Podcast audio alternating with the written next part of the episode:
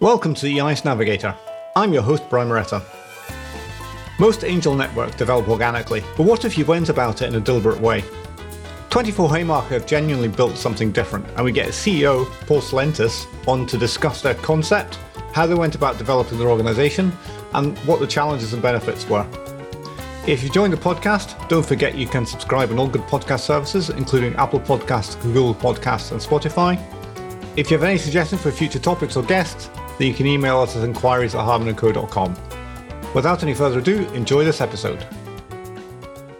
So today we are joined by Paul Tselentis, who is CEO of 24 Haymarket. Welcome to the podcast, Paul. Thanks, Brian. Great to be here. It's good to have you. So, as usual, we'd like to start by learning a little bit more about our guests. So, can you tell us uh, how you became involved in venture capital? So I got involved in uh, venture capital about 15 years ago when I when I left Lehman Brothers, where I started my career, uh, to join J.P. Morgan's private equity unit.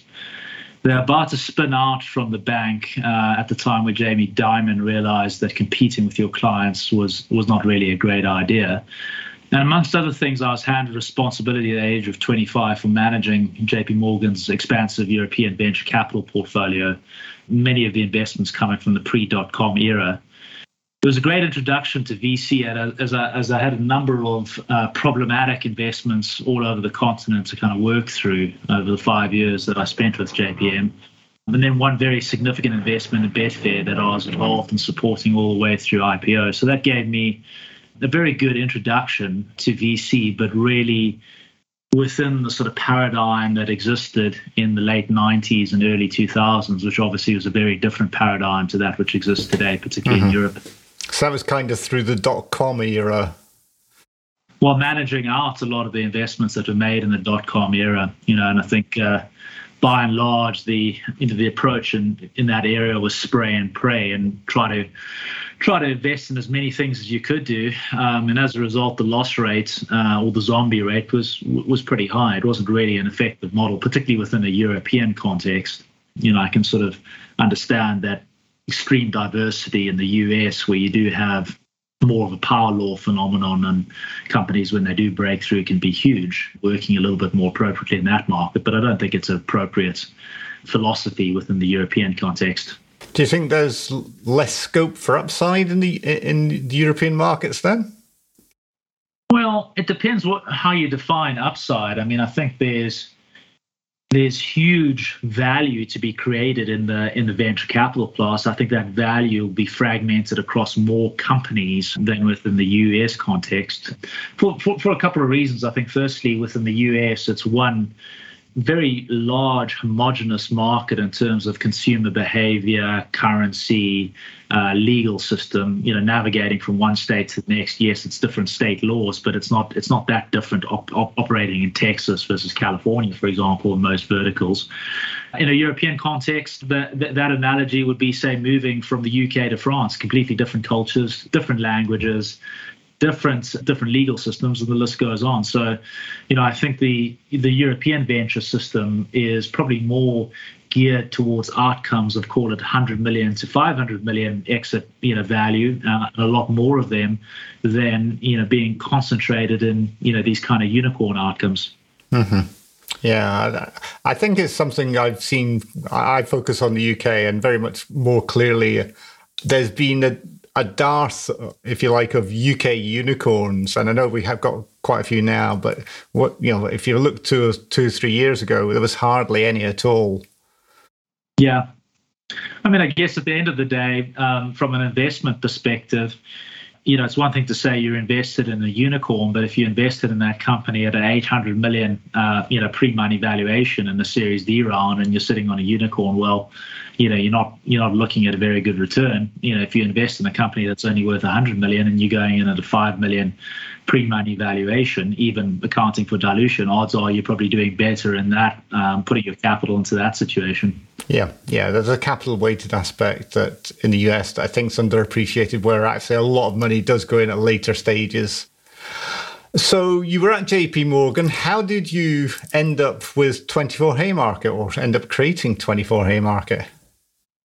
Yeah, so I, I, I got involved in 24 Haymarket in 2014, early 2014, and the business had been around before my involvement for about two years. So even though I was, I'm, I'm one of the co-founders, um, you know, there was a, a prototype for 24 Haymarket before I got involved.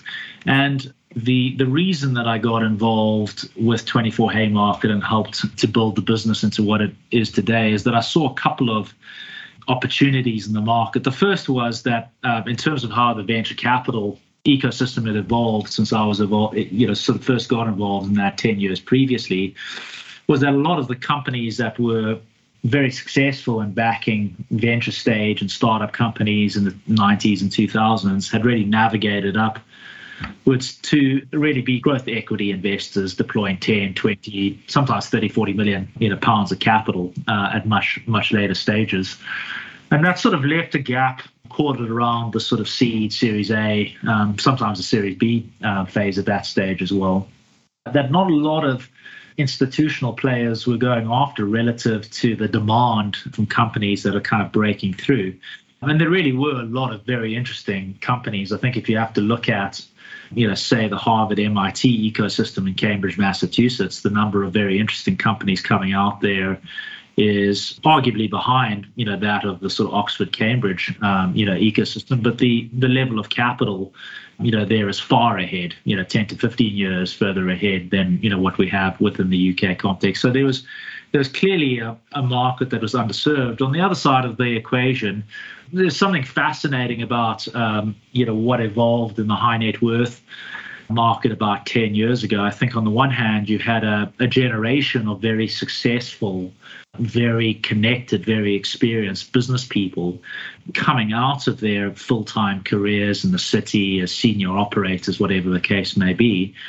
And there wasn't really many vocational options available to them. I think many of these individuals probably had the dream of being non-executive directors on, on public company boards, but when they kind of got to that stage, found the regulatory requirements uh, uh, and and the scrutiny um, around being a public company director was was was not really something that they, they they wanted to get involved with, and there wasn't really a lot that once you get to that stage in life, late 50s, 60s, and you still want to remain active, um, you know, that provided them with the platform to do so.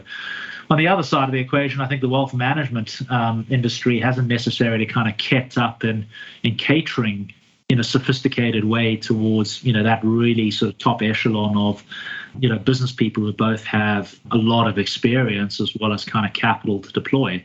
And so what we wanted to do was really t- try to create a solution for that cohort of investors. So experienced business people who wanted to have an active say in how their capital was deployed. And by solving for that problem, we were able to sort of um, you know come up with a an innovative solution for that that that point in the funding cycle that is difficult for institutions to really properly service.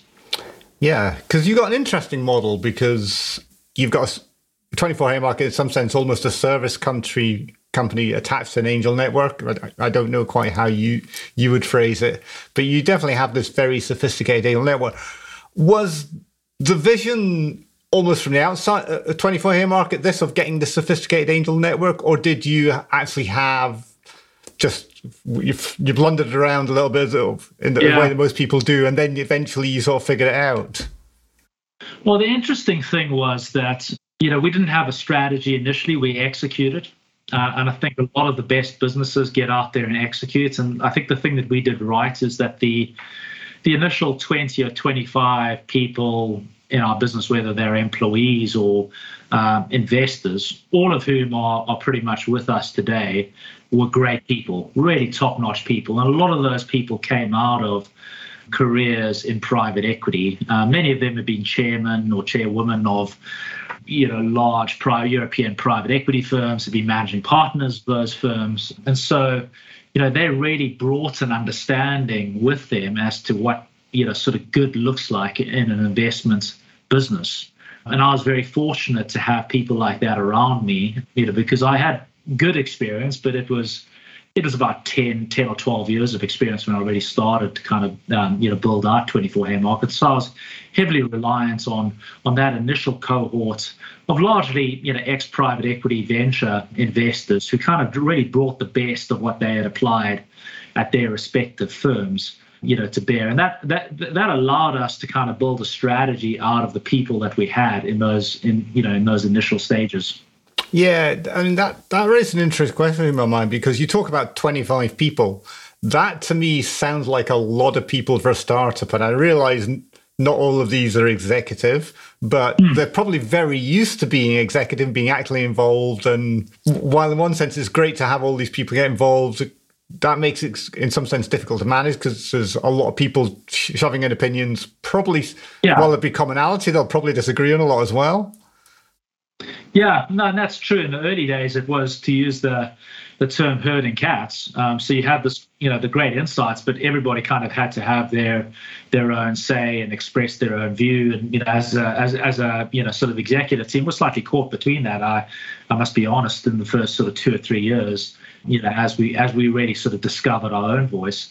Uh, but what we also really learned to do was to systematize the the herding of the cats. So you know, people ask me, well, isn't it difficult, kind of keeping your investors engaged and you know getting them? Well, you know, yeah, it was difficult for the first couple of years, but we very quickly realized that there is on every deal that we do, or every company that we see, we're going through the same process. You know, every uh-huh. every single time you go through the same process, and you can build a process map out of that, and then you can kind of build that into software. And we've we, have we have done that over the last seven or eight years. You know, our, our, our business runs off of Salesforce from where our investors engage with, from where we kind of prospect with companies or or new investors. You know, it's all kind of codified, you know, in that sense. So we're really now there's very little kind of you know sort of herding of the cat. Really just falls into that, you know, um, scalable, repeatable uh, investment process. Yeah. And moving to software, you mentioned you've got a lot of people who sometimes elderly retired. Now, maybe that's a bit different from the way it was sort of 15 years ago, but bringing these people technology or getting these people to use technology can be a challenge or has that become self-filtering or or are we just no, that just history no, no, now? You know technology is pervasive you know now it's everybody understands technology. Yeah sure i mean um, you know if you're kind of talking about sort of deep tech and AI and things like the metaverse, um, you know, maybe older generations don't have uh, as as as firm a grasp of that. But consumer, you know, technology, everybody's kind of on board with that. We we never had any problems with that, you know, in terms of the people that we're engaged with. Mm-hmm. So the thing that intrigued me uh, about your network, apart from the quality of people, was the fact that you have a very differentiated approach to recruitment because most angel networks, in some sense, are ground up. In yeah. that there's a group of people with a common theme. Either they're, they're in the same area. I mean, Cambridge is notoriously has, well, famously has a very great angels. Scotland, we've got some as well, or they're around the theme. So we've seen. I know there's there's a good one now for women. I was chatting to one recently, uh, the Green Angels, about green tech, whereas you have built it in a very different way. And then, particularly, you, it's almost top down. The fact that you charge and charge quite a meaningful amount of money for people to be members seemed a key differentiator. How did you come about introducing that idea, and how did you make it work? Well, you know, I think I think the first point to make is that from the outset, you know, we built what we believe is an institutional grade process. Yes, in the initial instance, we we're only dealing with the top of the funnel, couple of hundred deals. A lot of that kind of came from our initial members, um, you know, but we had really deep, rigorous diligence instituted from the beginning, very high quality post investment reporting. And we had to do all of that again because, you know, we were dealing with an initial clientele who were used to, you know, seeing all of that when they ran very large private equity firms. You know, and I think we are also dealing with a clientele who kind of understood that to get that costs money, to get a premium investment product costs money. So we've always been very focused on you know being product centric, disregarding the price, rather than kind of cost um, centric. And I think a lot of people who kind of came into angel investing, you know, might have said, okay, look, we need to lower the barriers to adoption or bringing people in. And we we kind of went the the opposite way and said, okay, look, we want to make sure that um, you know if somebody's getting involved with us, it is a meaningfully high subscription rate. You know that they're only going to sort of find value in that if they're investing, you know, a, a minimum amount of money that is quite meaningful, often 200, 300k plus per year. And the only way that most people are going to invest that amount is if they're very close to the investments that they're making. So it's not just, yeah, I'll pump 50 or 100K and and go away. Uh, people are putting meaningful amounts of money in, and uh, because of that, they are they are very close to the decision making process as to where that money goes. Mm-hmm. Yeah, it, it, did seem to me that if someone is making that financial commitment, yeah, again, you refer, we, we use that phrase herding cats. In some sense, they're not going to be running around the same direction or different direction so much because once the investment's made, they're very invested, you know, financially. Yeah, and you know, I think I think there is also an element. I mean, we we didn't necessarily take the traditional angel, you know, sort of uh, investment model and say, okay, let, let's build on that. We didn't start with what traditional. We didn't know that. I mean, we're all ex-private equity people. We took private equity and said, okay, look, this is how private equity works. Now let's apply it to this stage of the market in a deal by deal context. So I think we kind of get grouped into angel investing, but it's not really how we started. We really started thinking, okay, look, what is what is the best in class private equity product? You know, knowing that the venture capital industry is probably 10 to 15 years behind private equity in terms of its developments in a European context. You know, let's let's let's take that and apply that um, to high net worth deal by deal investing, and that's and that's what we came up with. Mm-hmm. At the same time, if you're recruiting new members, and I, yeah, and I know you still do add add to your your membership pool. I'll, I'll, in some sense, you are competing with other angel networks, which are you know, I would imagine people looking they're looking at you. That's the alternative. How do you market that in terms of getting over that message about okay, there's a cost, but we're different. Yeah. I mean, again, the the profile of people who join us, you know, the the economics are are you know the a secondary part of the equation because many people are coming to us because you know they want to be in a place where you know they trust the provenance and because we've only ever grown through introductions from our existing members. So we've always kind of, you know, worked within the very extensive networks of our existing investors rather than working with third party introducers like wealth managers, wealth managers or recruitment firms. You know, there is that kind of degree of trust. So we have a very cohesive group. It's not like we're adding people in and they just don't know one another and they meet around the investment table. Yes, not everybody knows one another that well, but there's always a couple of de- degrees of separation of somebody joining right now versus our kind of initial um, initial members. So the the provenance here and the trust um, in terms of who else is getting involved is is is very important. I mean, I think the again the economics of it, it you, you you kind of get what you pay for. If you you pay very slim economics, you're not going to really get good diligence because you're never going to attract a a team to kind of come and work on that aspect, you know, and you're not going to get really strong quality post investment support, and therefore you're not going to really be getting good deals at the end of the day either. Yeah. I do wonder a little bit of what you you do is different from angel networks in that most angel networks also focus what I would call on early stage, seed, pre-seed sort of stage. Yeah. Most of what you do is a bit later than that, I think. Is that fair? Yeah. Um, Absolutely. And and so do you see that as a key differentiator as well? Yeah, again, I mean, the interest, you know, the interesting, just kind of coming back to the point of, of lumping us within the angel market. Mm-hmm. I suppose that's kind of the closest definition mm-hmm. um, of what we do, but it's not a definition we would have chosen. You know, You're like an think, investors club might be a better description, or mm, not even no, that. We, we we call ourselves a private capital private capital group, and and and as we'll come on to, we service the different pockets of you know of capital. Um, but you know, I think the only similarity between us and you know traditional angel groups we do we do deal by deal. You know that that that that is the only I think reason why we lumped into that. Now I think you're one of the limitations of kind of how the market perceives angel investors is that you know, because you do deal by deal, therefore people assume you should be kind of doing early stage stuff. Well, you know, if you kind of look at the risk adjusted return of doing very early stage startups, it's not the it's not the place that you know in the in the value creation curve that you'd be looking to you know to play in if you had your choice of where to where to be. You know we we obviously kind of because of you're, you're always constrained by your capital base that's kind of where we had to start out doing 500k tickets. And as we've evolved we've tried to find the point where actually look we're we're in a part of that curve you know where there's enough sort of commercial traction and momentum that we feel the companies are sufficiently de-risked from a commercial perspective, but then they're not far enough yet that it's overly competitive.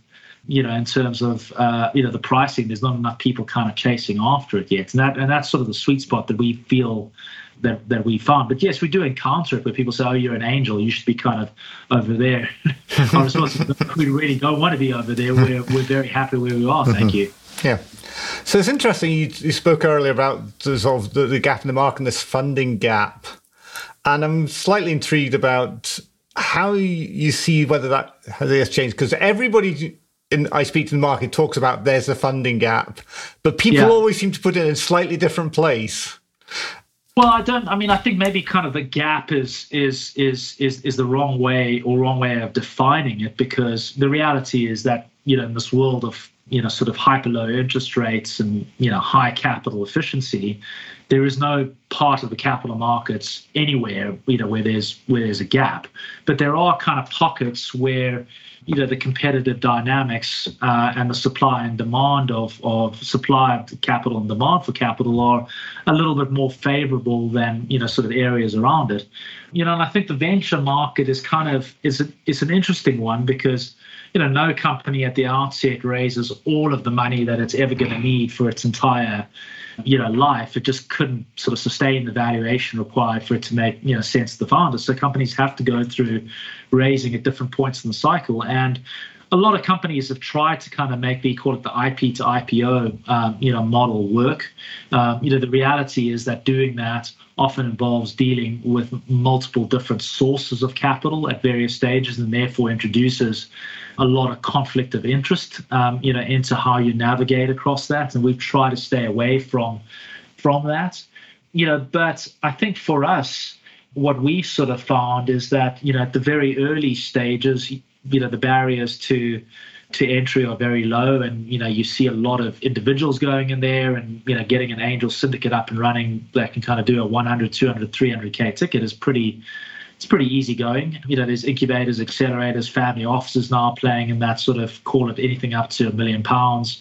So there's a lot, lot going on in that space. And then on the other side, you know, I think there's a feeding frenzy at the Series C level. Um, so anything that's kind of uh, Series B and Series C actually, anything where you're kind of doing 10, 20, 30 million pounds tickets plus. You know, there's a lot of capital there, whether it's the tr- traditional VC firms, the new, you know, US entrants, you know the uh, uh, the social impact funds, private equity firms now starting to play. The list, list goes on, and then you know you've got the sort of space in between, which actually you know sort of probably is largely the preserve of of, of EIS and you know and VCT, and that that is a newer industry. I don't think it's sort of fully evolved to the point yet you know, where there's uh, and uh, aside from probably Octopus on the on the VCT side, a dominating kind of player, um, you know, in that market. But the the dynamics are a lot more favourable playing at that sort of part of the of, of the value chain. Mm-hmm. That's interesting. So, looking back over the last few years, how do you feel that your process has evolved in terms of either managing your membership or, or managing what you're doing? Because it, it's been a dramatic few years in many ways.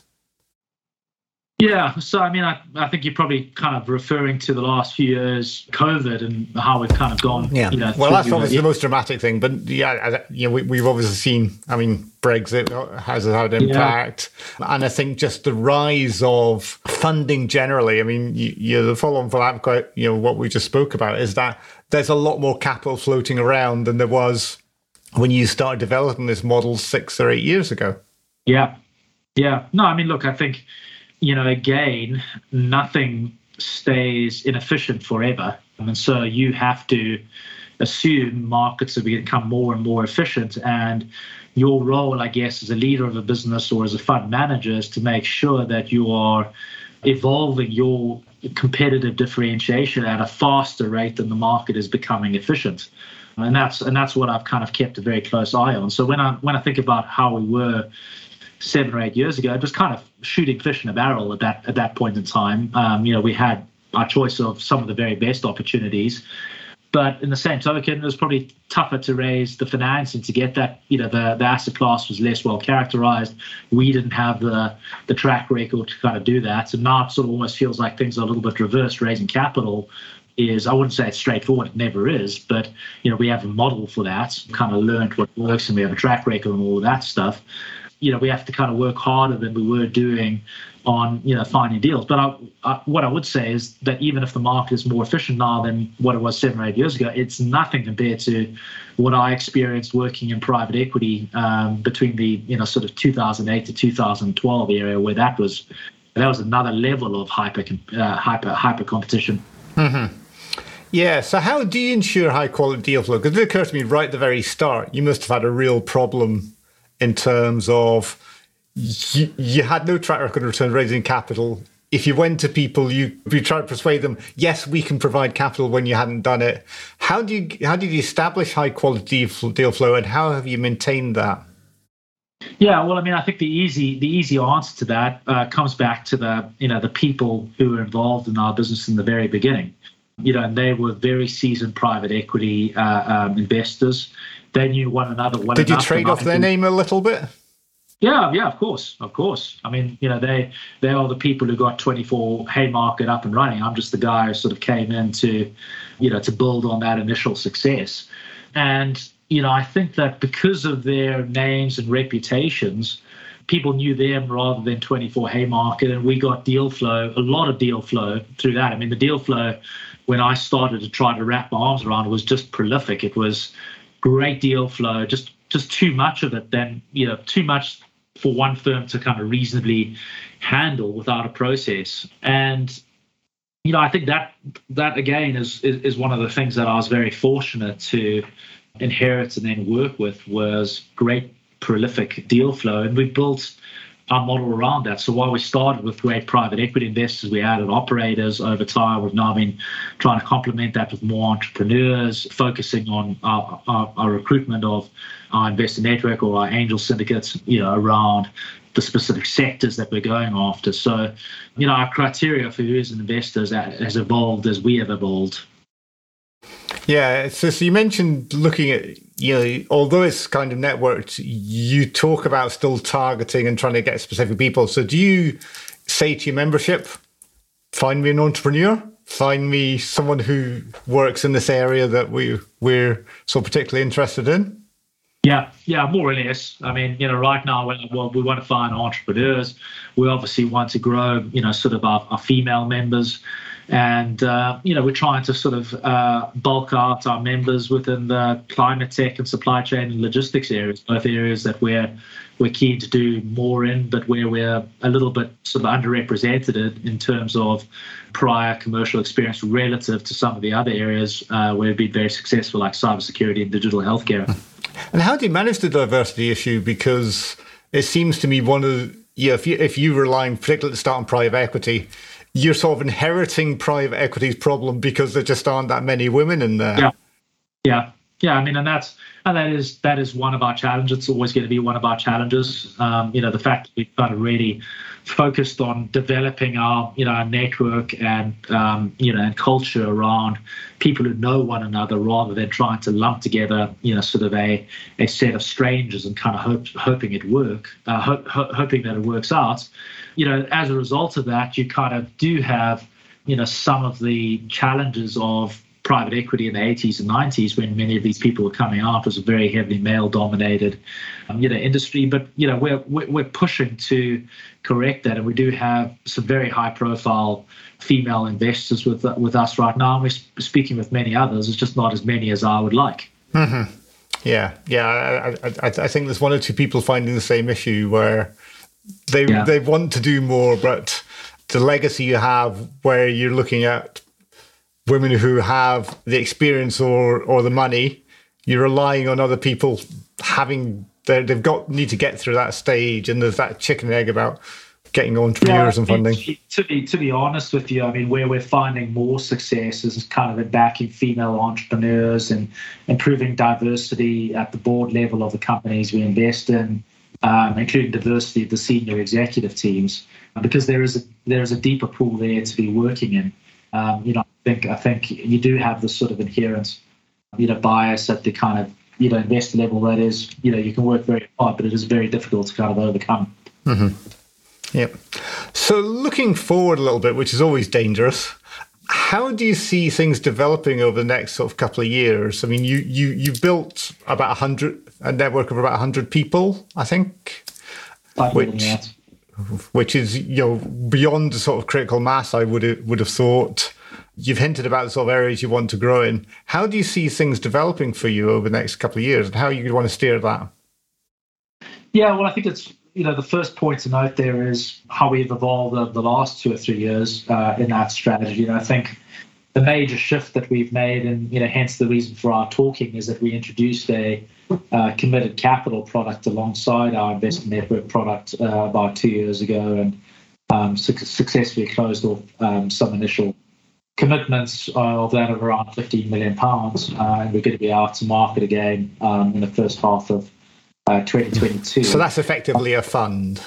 Yeah, exactly, exactly. And you know, the rationale behind that was that we we've learned over time that you know the the investor network is really great as a as an engagement um, you know model. And actually as you bring more people in it doesn't dilute the experience actually enhance it because you kind of get more and more critical mass and virality of ideas conversation. If you have the right caliber of people around the room and it's it's well moderated but we've also just realized that, you know, sort of as a capital source, you know, that that model is, while it's high engagement uh, and really valuable to the founders, is not quite as scalable as your traditional committed capital model. And so we wanted to combine the best of both worlds, really, to have a business where we're drawing 50% of our capital from the deal by deal angel network and 50% from committed capital sources, with the idea being that the value proposition to both parties is quite interesting. You know, the fund being able to co-invest alongside a very seasoned group of individuals who are, you know, sort of front and center with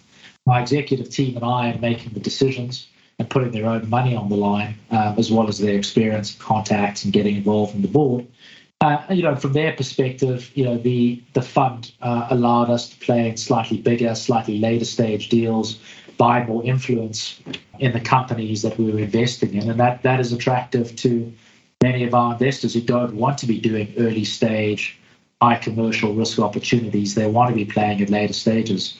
So there was very good synergies between the two capital sources on a number of levels.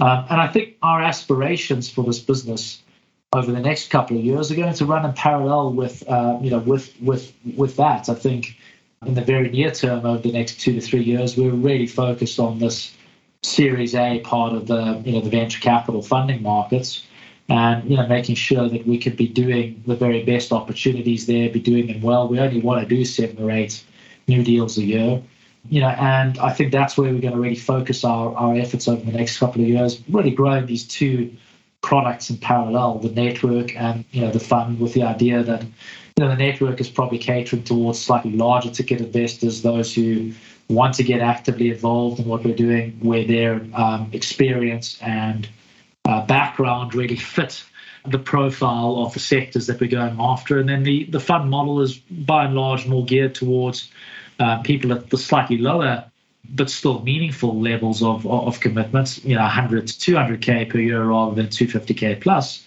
and um, by and large, people who are in still still full time um, executive roles. Uh, and so, you know, we're going to develop those two in parallel. I think in a couple of years' time, once we have a really good, sticky client base, we'll probably investigate whether there are other um, products that we can kind of look to grow into. I think a lot of us have background in private equity and cash flow generative business of buying control stakes. We have a lot of background on the credit side, you know, of the product value proposition. So there's, you know, there's other places that we can kind of be looking to grow into with that um, you know very very preeminent customer base and client base that we've developed. Hmm.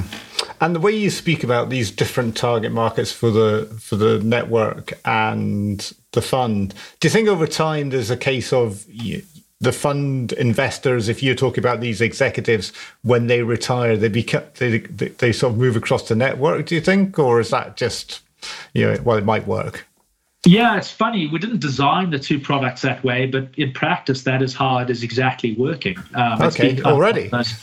Yeah, yeah, absolutely. Um, you know, it's been one of those sort of fortunate, unforeseen byproducts of, of putting these two together. So on the one hand, when we launched the fund, we actually had a couple of our network members say to us, look, you know, Paul, we're uh, we just don't have the time. We we kind of want to go off and sit on the golf course or go fish or go traveling. Um, you know, but we have you know income we want to offset. We'd rather kind of do a passive product. We've seen it from the inside.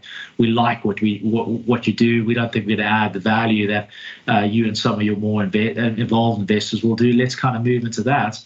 Um, and then equivalently, you know, I've had of our initial cohort of, of, of members within our fund or investors within our fund, we've had a few individuals, probably a handful of five or seven, say, look, uh, this is super interesting. I'm looking to retire in four, five, six years' time.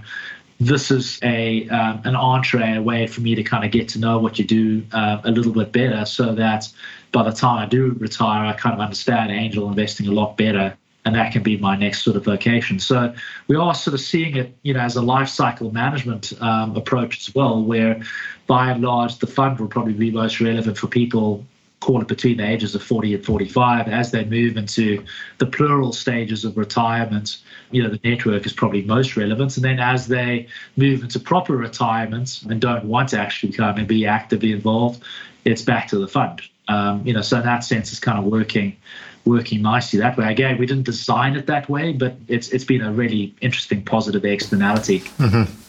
No, that, that sounds like an interesting de- life cycle development. So yeah, sometimes sometimes things do work out well accidentally, even if we don't design them. yeah, yeah, indeed. Well, yeah, it's early days still. Um, again, we've got to sort of make that work in practice. But you know, from a value proposition point of view, that that that piece has really resonated with many investors on both sides of the fence. Excellent, excellent. So, what I'd like to do now is move on to our standard questions. So, I'll throw these at your direction and we'll get your thoughts. So, what was the most recent publicly announced investment that you made and why did you make it? Yeah, so we the most recently uh, new investment we made was in a, a Cambridge company called Dogtooth Technologies.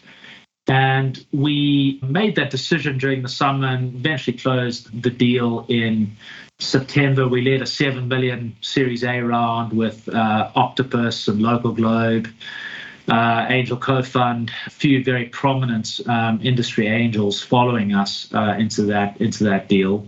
And the reason that we made it was, and just a bit, bit of context in the company, they, they, they basically have developed IP protected robotic fruit uh, fruit picking, soft fruit picking robots, uh, which have the ability both to understand fruit ripeness via machine vision, uh, and then the, the uh, robotic dexterity to pick the pick and pack those fruits in situ without harming the fruit. Which is very challenging. Having done a little bit of fruit picking, that is not an easy job it's it's not an easy job. Fruit picking um, actually is a very it's a very skilled a skilled task, and the UK is faced with a challenge right now where maybe 20 or 30 years ago, high school students would spend their summers picking strawberries or other soft fruits, and that that isn't the case anymore. Younger generations don't want to do that. On the same side of things, it takes seasons to train a you know experienced fruit picker, and with the migrant labor restrictions introduced by Brexit and made even more stringent as a result of COVID, you've got a situation where fruits and other you know foods basically rotting on the vine, and so we kind of looked at it as you know the next the next frontier of robotic automation, if you kind of look at what's happened in Ocado and Amazon warehouses further on down, you know, sort of the food and, and, and retail value chains, kind of going back to the agricultural segments, you know, feels like the next frontier. It, it, it also is, from an agricultural perspective, you know, one of those areas where you know, wastage and, and, and carbon emissions are kind of, you know, front and center in terms of eliminating. So, you know, we we we, we were very keen on the on the sector and space, and we had somebody uh, within our group of members who used to run the farming business at Co-op, um, so really kind of understood how to commercialize something from a retailer point of view. Because at the end of the day, farmers in the UK, um, you know, it's a very tight tight margin business. Mm-hmm. Soft fruit uh, farmers, strawberry farmers kind of make higher margins than anybody else, but it's still it's still lean margins. So you need, really need to bring a value proposition to the retailers, and I think that that's what through our network of investors we found somebody that had a, a plan and a vision that we could kind of really get behind. So we, we're we're very excited about the opportunity for that. Sounds excellent. So, in the classic venture capital triumvirate of market, product, or management, we know they're all important, but which one is the most important for you? I would say it always always comes down to people first. People are the most important thing, and the reason why I say that, and you know, I put market number two is high quality people will always find a good market. And it might it might sound trivial to say, but when you're even if you're an investor or somebody sitting on the outside looking at these broad themes that we track, you're never going to have the uh, the experience in that particular market that somebody who spent 20 30 you know years of their career really kind of tracking and knowing it in depth knowing everybody. And those people are the ones who kind of really just see where things are changing where the opportunities are going to are going to lie. So, you know, from my point of view, you know, you follow people first. The high quality people lead you into very interesting, you know, market sections of market number two. And, you know, product is very important, but I think um, very often, particularly with, you know, ground up innovation, which comes out of universities, you've got, you know, problems looking for a solution. So you have great, pro- great, great technology, great innovation, very disruptive, but you know, you, th- there's no plan or there's no way to actually go and commercialize it. And so, you know, we, we tend to prioritize uh, people, market, product, you know, in that order on the basis that you know the right the right leaders finding the right market segments will kind of find a way to kind of get the product working. Mm-hmm. Okay. So tell us about a time you failed and what you learned from it. Yeah, well, I think um, you know I, I, probably fail every week. Um, you know, so a lot of small failures. I mean, I think probably the biggest the biggest failure of my career was in between leaving private equity and you know starting at 24 Haymarket, where I I, I invested and then sort of um, you know ran a mining services company facing supporting mines in very remote um, you know locations. And you know, on paper, it was a fantastic business. You know, 30% EBITDA margins, high cash flow conversion.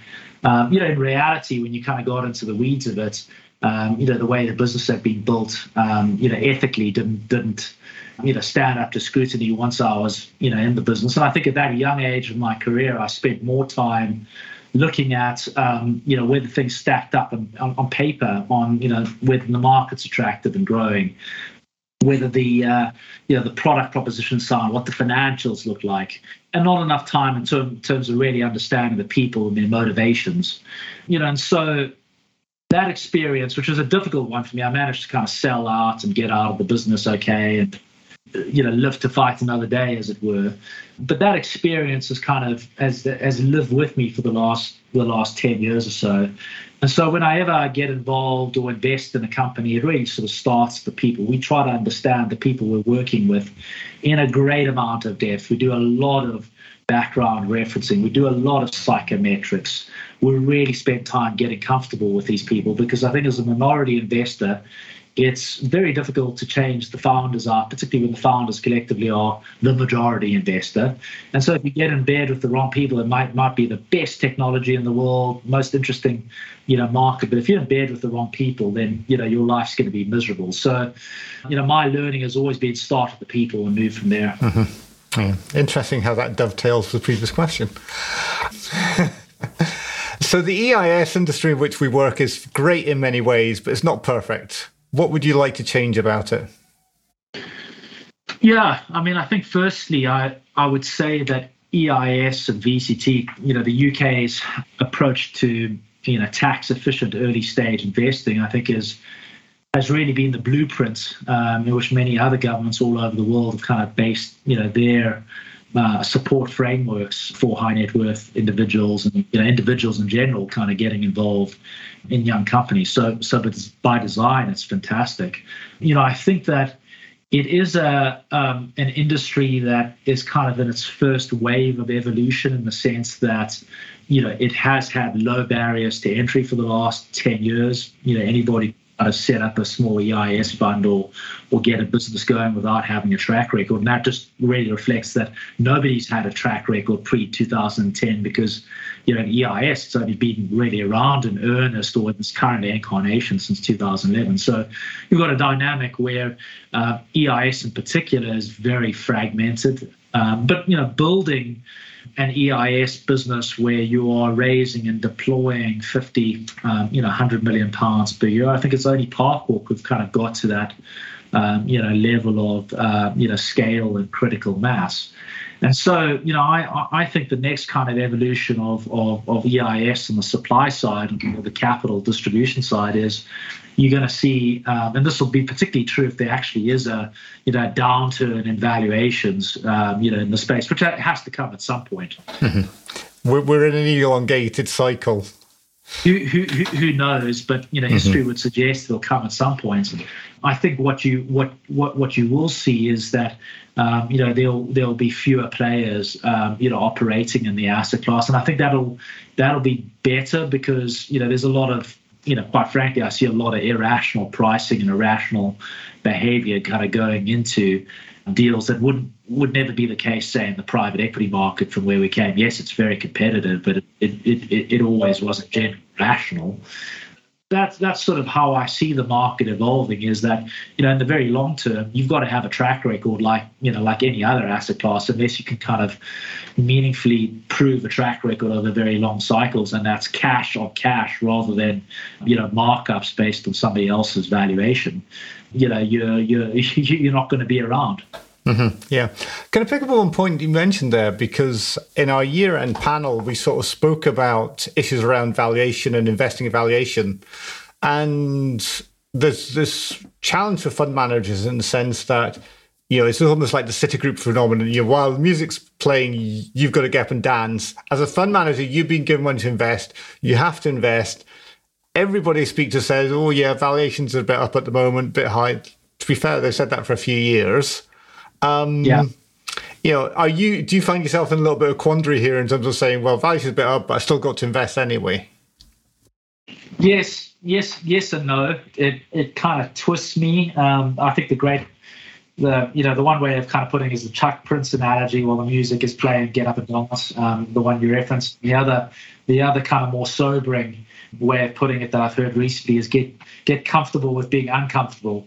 You know, and I'm I'm uncom- frequently uncomfortable I'm getting slightly more comfortable with being uncomfortable. It doesn't mean that I'm fully comfortable, uh, you know, just yet. So, you know, I think yes, you know, if you if you felt valuations were high, you probably wouldn't have been putting money in in 2016, and you know that's been one of our best vintages, or what will be one of the vintages for deploying um, capital. But by comparison to 2011, valuations are very high.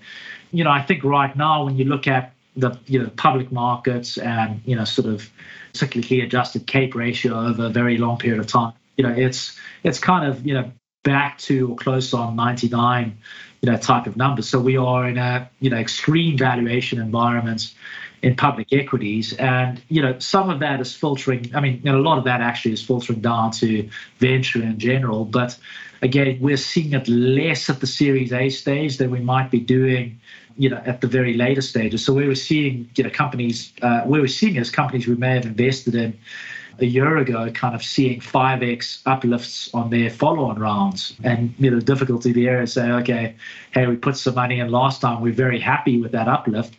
But actually, we're not cashing out at that, so it's meaningless. And probably we would have preferred, uh, whatever, two and a half, three x, so we could pile some more money in.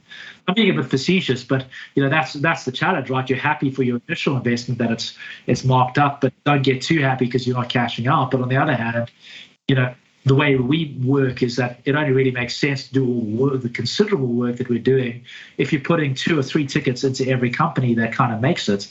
And if your second and third ticket now are, are, are a lot more pricey than they used to be, you know, that makes me a bit uncomfortable. So Yeah, I mean, it it, it, it is a difficult um, you know aspect of what we do because you can't just kind of shut down and get out of the market and say I'll be back when things you know look look look good. But you have to be disciplined and not try to chase it at the same time. Yeah, yeah, it's interesting. It, it is something I, I I think a lot of managers are wrestling with on some yeah. level at the moment. Uh, so it's interesting to get your perspective on that. So, as listeners know, I'm an avid reader. Do you want to tell us a book that you like and would recommend to people? Yeah, so you know, one of the. Well, I mean, you know, I like a lot of books, but one one that's very kind of topical in this uh, uh, moment in time, just simply because uh, Elizabeth Holmes is kind of going through the final stages of her trial out in California as Bad Blood, which I, I read probably when it came out, must be two or three years ago, um, and I'm actually kind of rereading it right now because I think a lot of the lessons there about you know diligence are very sobering, um, particularly kind of given that what we do is work with high net worth investors, and when you look at the cap table um, of her company, it was it was all high net worth and family offices. No institution kind of touched that business, and you know I think it, it is really sobering because there's a lot of this uh, benchmark, particularly on the high net worth side, where there is the assumption that somebody else knows what they're doing, and you know somebody's kind of done due diligence and somebody's validated this, and you know that can very quickly kind of snowball into a lot of people kind of putting money to work without anybody sort of stepping back and saying, "Hang on, has anybody really kind of you know looked into the guts of this business?" And when you sort of see some of the anecdotes coming out of that. Um, it, it, it shouldn't have taken a billion dollars of wasted equity for them to realize that there wasn't much substance to the product. Th- that's a very good book. I made my investment team read that. I'm reading it again. You know, so so it's one that's been keeping up. I mean, the other the other one I would, I, I would second that recommendation. I I've actually read that, and it is an excellent book, even if, as you yeah. say, it's a little scary in some ways it is it, it, it is scary that something like that could happen in this day and age after you know sort of the Madoff crisis and you know and uh, uh, after the financial crisis. But you know I think there's a lot about the lessons learned there that you kind of learned if you're in the financial services industry and you learned if you're in the private equity industry, but maybe it didn't filter down quite so much, um, you know, to, to, to, to, the venture industry. And, you know, the venture industry just has a hell of a lot less systematic risk um, you know, than than you know than PE and you know investment banking, for example. So it's never been as heavily regulated. Yeah, and you mentioned the second book. Well, the other book that I, I read recently, which I thought was fantastic, um, is uh, is The House of Pain about the Sackler family and the the opioid crisis in the US that is kind of going on right now. And I mention it because I think it it it it just I mean to me it kind of speaks to the power of uh, the power and the malevolence, I guess, of, of, of consumer marketing if used um, in the wrong way, and also just I guess the, some of the scary aspects of how inefficient um, regulation is, particularly in the US, particularly in some areas of the healthcare system. And you know, I was talking earlier about conflicts of interest and how that can really distort things. The fact that um, you know you have researchers, uh, people who work in regulatory bodies that are uh, that are able to kind of be paid off or uh, you know sort of brought on you know these very generous consulting pro, uh, uh, projects by you know sort of the, the, the drug companies for whose products they're, you know they're reviewing and approving. Um, you know so I think that was that was a great book as well. It really kind of opened my eyes um, you know to that to that market. Well that one I haven't read so I shall add it to my shopping list. Because yeah I highly recommend it as a Christmas read. Okay. I shall see what I can do for that what do you wish you knew when you started with 24 Haymarket that you know now?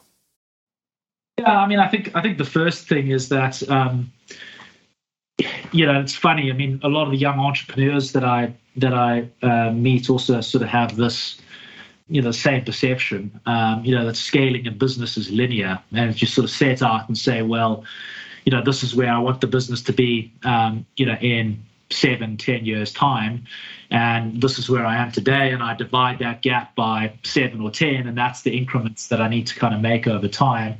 And if I'm making those increments every year, uh, then I'm a, on a successful journey. You know, the the reality is that it's never linear. You, you you sit there and you work hard for five years without making any progress seeming any progress whatsoever. You feel like you're making progress, but you know when you rack it all up and you kind of measure it against what you set out, it it, it, kind of rarely stacks up. But you kind of keep going because you have the faith. And in my case, um, I knew I was surrounded by some exceptional people, and there was a great degree of trust between uh, uh, my, my my co-founders and I. So I kept I kept going, but it really kind of took me five or six years. And when you got really up to point about two or three years ago when we started to have a track record and you know and, and then we reached that sort of tipping point where things started to become a lot easier and building the business was a lot easier. I mean, we're still, you know, not out of the woods, but we're, I'd say we're a kind of scale up business right now rather than a startup business. And so, you know, my advice to many entrepreneurs that, that, that I meet is,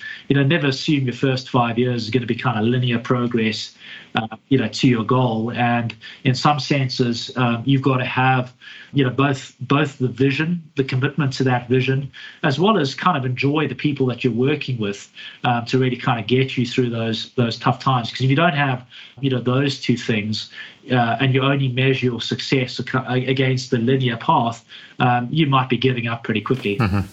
Yeah, I, I think exponential growth is something that the human mind struggles to deal with because we're, we're great at the bit that goes up very quickly, but that exponential growth often means there's a sort of bit that is very much slower than you might expect.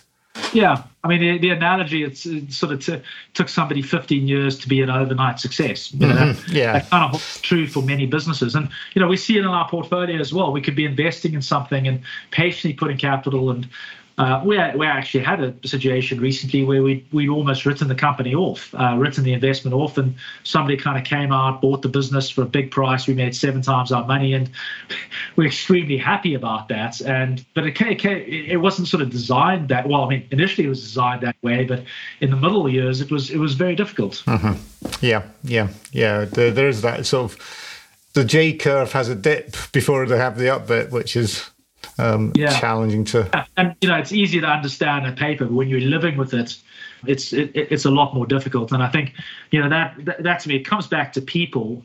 I think if you have the right mindset, there's a lot of people who are intelligent um, and committed enough to build a very interesting business.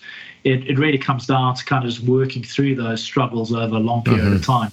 Yeah, yeah, yeah. It comes back to the people you were talking about this recurring theme that I'm picking up. So, if anyone wants to find out more about what you're doing at 24 Haymarket, where should they go?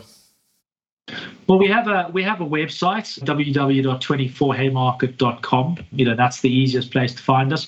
Alternatively, physically, we are at 24 Haymarkets, uh, right down the road uh, from Piccadilly Tube Station. So we weren't very inventive uh, with our brand. We found a very nice office space and uh, got a good lease on it. Um, unfortunately, in the 10 That's years, a long term one now.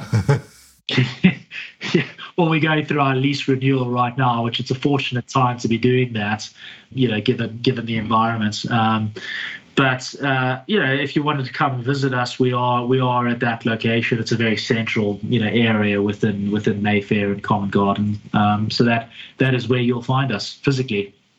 Excellent. Omicron and various variants permitting as well. Yeah, yeah, of course, of course. So, thank you very much for your time today, Paul. I've really enjoyed finding out a bit more about what you do and wishing you every success for the future. Thank you very much, Brian. Pleasure to speak. So, we hope you enjoyed that. If you want to find out more, the show notes will be available at hardmanco.com forward slash podcast. If you like really like what you heard, you can give us a review with lots of stars on iTunes. You can subscribe to this through iTunes, Spotify, and all good podcast players. If you want to give us feedback or find out more about what we're doing, then you can send us an email at inquiries at hardmanandco.com. Thanks very much for listening and hope to hear from you soon.